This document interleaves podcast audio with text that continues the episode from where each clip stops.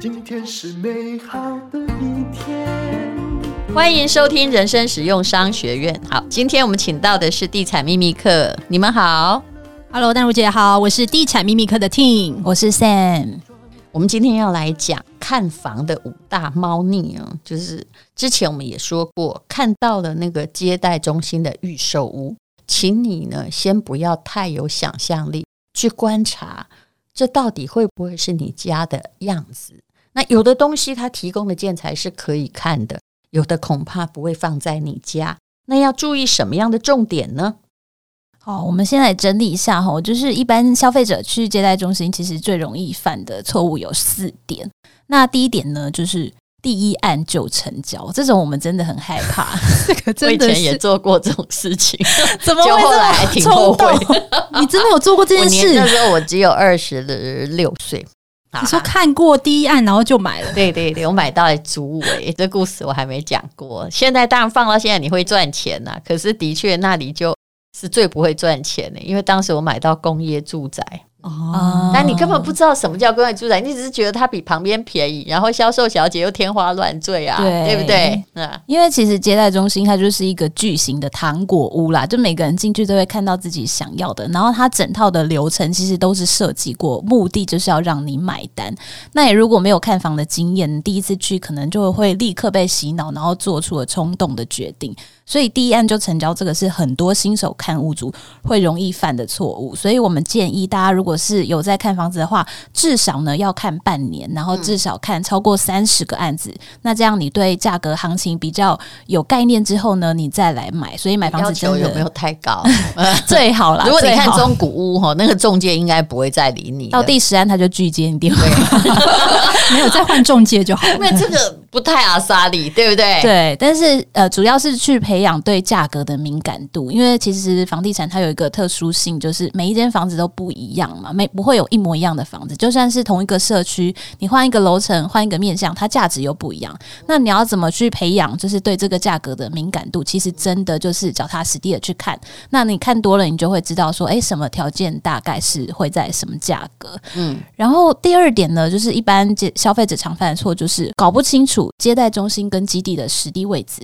因为其实对很多接待中心，它的建的位置不是在它的实际的基地上，尤其在从化区是非常常见。是是，嗯，它可能会在就是大马路，它也是为了省钱呐、啊。对那个预售屋盖了一次嘛，然后他要推好几个案子，就都在那儿就好了呀。对，他建筑也不用再换，他就是一直换，就是呃变成是第二第二期、第三期，其实都在同一个地方。那通常这个呃接待中心它盖的位置就会是比较好的位置，或者是他为了省钱，他根本就不做接待中心，他就在比较靠近捷运站的热闹的店面租了，他就开始卖，也是会有这样子的情况。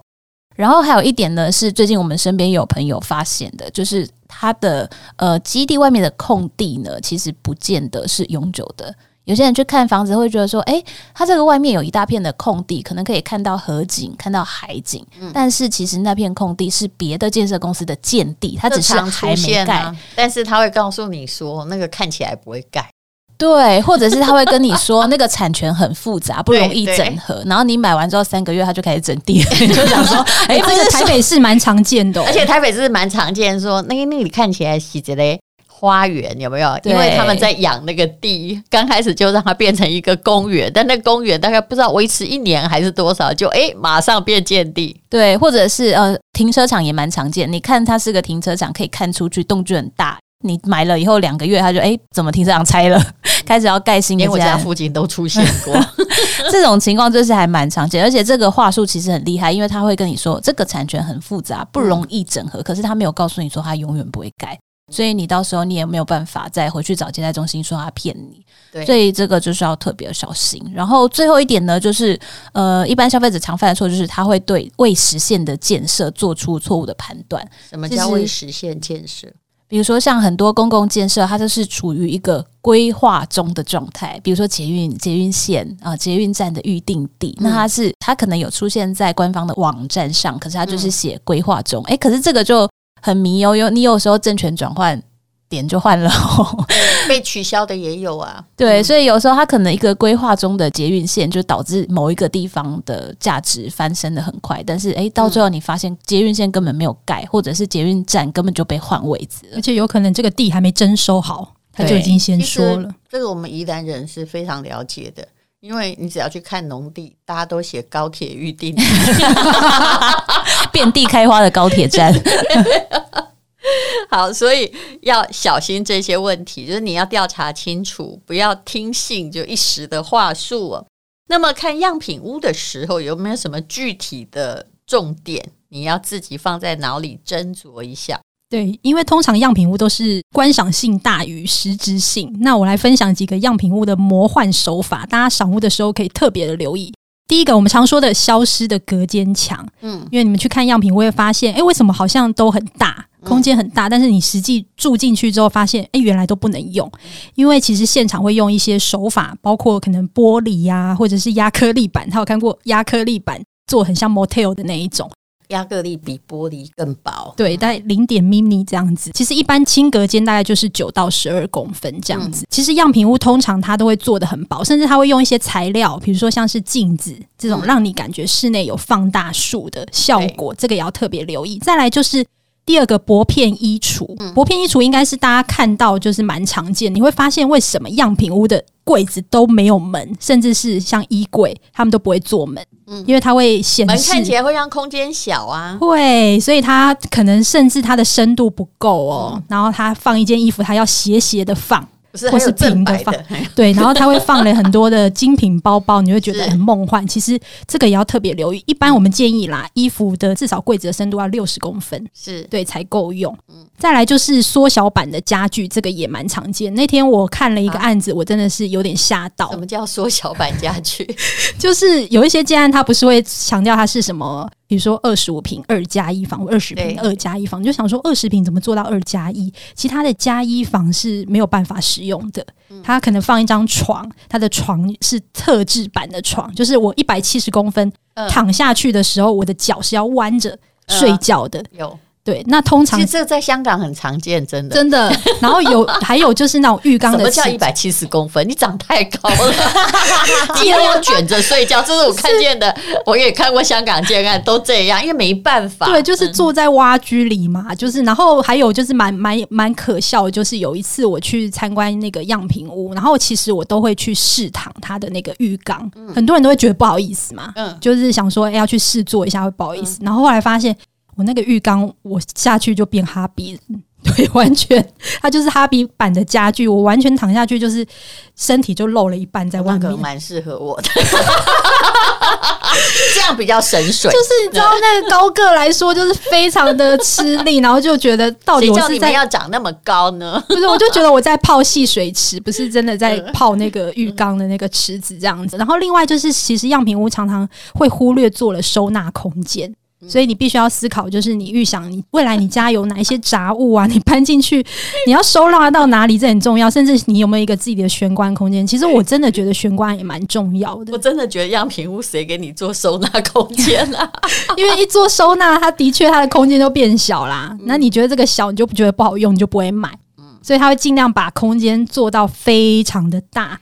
那甚至呢，其实我们也要提醒大家，因为你去看样品屋，你可以看到一些中岛吧台，嗯、或者是一些呃，你觉得有一些什么烤箱啊，或是一些设备，你觉得特别棒，你就要特别的问他，请问你这是标配还是选配？嗯、所谓的标配就是他会在交屋之后付给你，选配就是你要加价。嗯、那很多人会忽略说，他不知道他这个是选配，他必须要加价。多吧？诶、欸，其实要加下来费用也。不会算便宜啦，嗯嗯、对，所以如果你要再做一个可能柜子，甚至是你还是要考虑到厨房的空间，我要特别的留意。嗯、现在厨房你可能觉得一个一字型的厨房你觉得很好用，可是有一些建商他可能就没有预留电器柜的空间，这个部分你就要特别留意。哦、还有冰箱的位置，嗯、对，这个我们就是常常跟粉丝说，就是一定要考量进去的重点。因为样品屋不需要冰箱，没有人在那儿生活。好，那么还有。有一些格局要怎么看？什么叫地雷格局？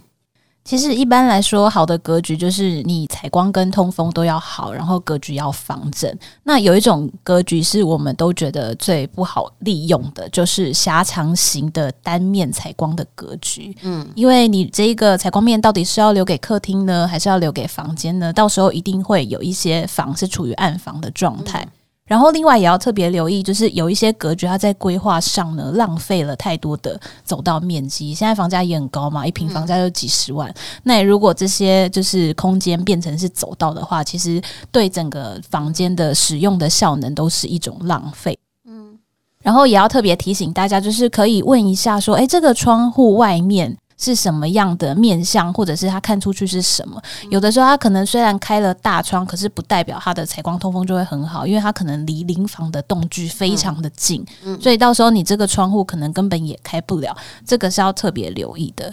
然后有三种就是格局呢，是尽量就是不要挑选，这个在房价上也会造成一些贬值，比如说像是车道的正上方，这个第一在风水学上是比较不好，因为下面那空。对，会哦，像我们家就买这个房子，嗯，但是它就是会最便宜。说你家吗？对我家那个社区就是车道上方的房子就会这个最便宜啊，因为你会听到的，你放心哈。对，所以祈祷半夜没有人回来，对，只要有人回来，邻居回来你都会知道，比他太太早知道，因为你会听到那些车子开过去，轰轰 轰。这我自己邻居觉，而且我也看过很多个案呢，他就是剩下车道上面那一间，就是最后没有卖出去。对，然后他就会跟你说：“哎，现在广告户特价九九九之类，其实它就是最不好的。嗯”然后另外像这种类似概念的，还有就是在电梯的正旁边，还有在中继水箱旁边。对，如果隔音做不好，真的是很惨。对，而且因为它那个其实机械的话，它是一种低频的噪音，有时候你那个隔音其实也挡不住那个晃动的那个声音。这个我有经验，嗯，比如说住饭店，哦，结果他给我的房间就是在电梯旁边。那晚上吼，客人很喧嚣，走出电梯人拜拜，然后就醒了一次。对，这个就是要特别的留意。然后呃，有一个房型，就是以前传统观念会觉得说不好，但是其实以现在来说不一定会这么不好，就是所谓的西晒的格局。比如说，如果你是在山边呐、啊，其实有太阳可以进来，可以让整个室内没有那么潮湿，所以这个就变成说要再看一下它的位置的条件。我个人是不买西晒。我宁愿早上看见旭日东升，在西晒那边，如果窗真的开得太多，或最主要是西晒的话，我跟你保证，连温带地方都很热，所以我会自己带着罗盘。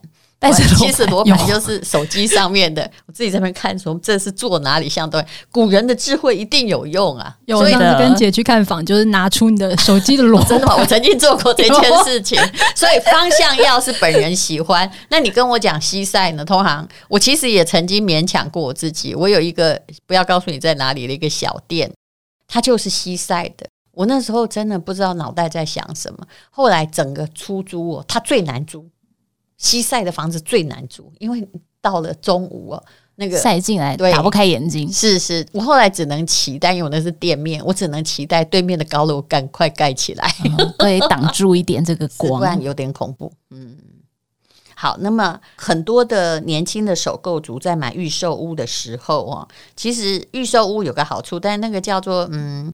先甜后苦啦，他会看重自备款可以分期缴纳哈，负担不那么大。有什么要特别注意的地方呢？但现在看到缴不下去的人也有啊，很多哦。因为其实预售屋当然好处，它可以分三到五年，就是偿还它的自备款。但是有一些建商，其实他就会端出牛肉，尤其在市场不好的时候，他可能会。端出像是什么低首付十万起啊，或是两年免付什么款？对，就是结构款还是什么？对，自备十趴交屋，或是工程期零付款。嗯、这个听起来好像付款会很轻松，但其实它暗藏了蛮多猫腻跟陷阱的。嗯、因为一般的预售屋的付款流程就是定签开，然后工程款、暂收款跟交屋款。嗯、那有一些建商他会选择把工程零付款这个端出来给消费者。比如说，像是我们定签开十趴之后，他就会标榜说工程零付款，就是在工程这三到四年的期间是不用付任何的费用。开心到让你忘了他。对，然后其实这个接下来这剩下的十趴就是工程期结束，结构体已经完成了，你就要开始付了。有的要一次把它付掉。对，对对，所以如果是以一千万的房子，你十趴，你就要马上准备一百万。其实，如果你没有资金上面运用这么的好的人，嗯、你就会有一些陷阱。那现在还有一种是公司贷，嗯，对，就是有一些建商他会标榜，就是自备十趴就可以交屋了，你就觉得、欸、这建商真的好有钱。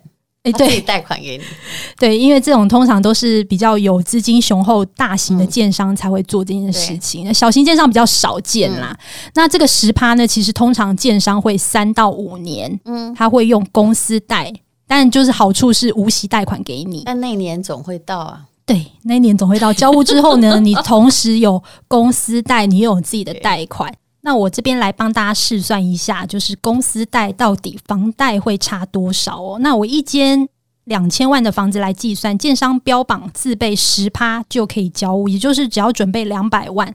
那另外十趴两百万，建设公司分三年的公司贷款给你，那一个月大概就是付五万五。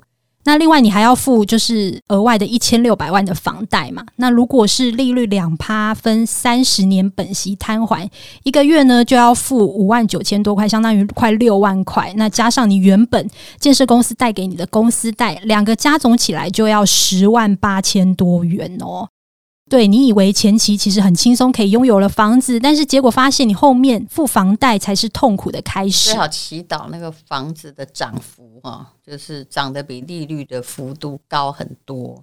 这样子的话，嗯，你可能还是会赚到。不过这只能祈祷。嗯，好，那么呃，所以无论如何啦，只要你开始买房子，你恐怕要在乎一件事情，就是开源跟节流，是不是？不用期待钱从天上掉下来。所以说，有好爸妈，人家说会投胎还是挺重要的。虽然我们应该买房子，有人靠投胎吗？哎啊，哎，我们身边的人好没呢哈，都没有哎，旁边的人都好苦哦，他们真的活得跟孤儿一样。你说黄大米、威爷，我们都靠自己耶。